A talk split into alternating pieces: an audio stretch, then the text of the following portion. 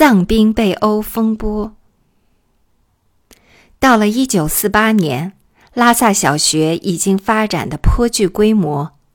这一年，学生增加到了三百多人，学校的发展获得了各方人士的赞扬。但就在这一年的夏天，却发生了一件惊心动魄的事件。一天，由徐建章和汪藻两位教师带着一部分学生去一个幼儿园操场打球，走到半路上，突然迎面遇到两个喝得烂醉的西藏士兵。两个士兵跌跌撞撞地闯进了学生的队伍，将学生们吓得四下逃跑。两个老师抓住这两个藏兵后，因劝阻无效，便下了手，把这两个醉鬼打得头破血流。随后，他们将两个士兵拖到了学校校部，向我请示应该如何处理他们。我房间里有几支枪。有毛瑟枪和其他的长短枪。两个教师告诉我说，藏兵身上有枪，他们也想借我的几支枪用一用。听他们一讲，我心知事情不妙，两人已经闯下了大祸，藏兵绝不会轻易罢休。如果处理不好，会给整个学校带来灭顶之灾。我赶忙说：“且慢。”事情的来龙去脉，你们先讲清楚，我们再做打算。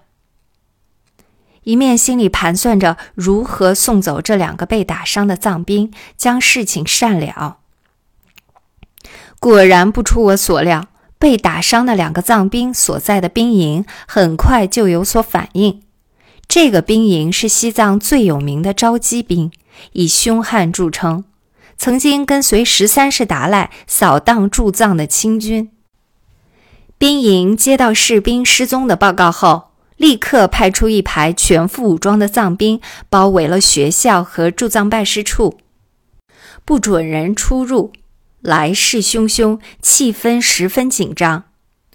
这时，我只能运用我平时与噶夏政府的交情，设法解决这个危机。召集兵的司令就是噶伦索康的弟弟多杰。噶伦索康兄弟两人和我常有交往，又是麻将桌上的牌友。第二天一大早，我就赶到了噶伦府，因为时间还早，索康还没有起床。此时我已顾不上礼节，直冲进他的房间去，把他从床上拉了起来。我对他说：“这件事情无论如何要请你帮忙，请先下命令，把包围驻藏办事处和学校的军队迅速撤回。有什么事儿，我们可以慢慢商量。我要处罚我的教师，你要处罚你的士兵，因为我们是好朋友，不要把事情搞大。”听我一讲，索康也感到事情的严重。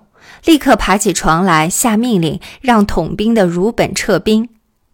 如本是西藏军队的官衔，下辖二百五十人。接到了索康的命令后，如本立即撤走了包围学校的藏兵。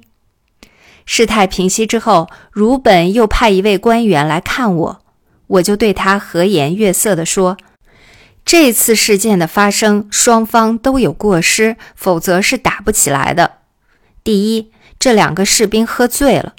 第二，他们惊吓了我们的学生，所以遭到了老师的攻击。作为校长，我会处罚我的老师，而你最好在带回这两个醉鬼之后也给予处罚。会谈的结果使这个如本感到十分满意。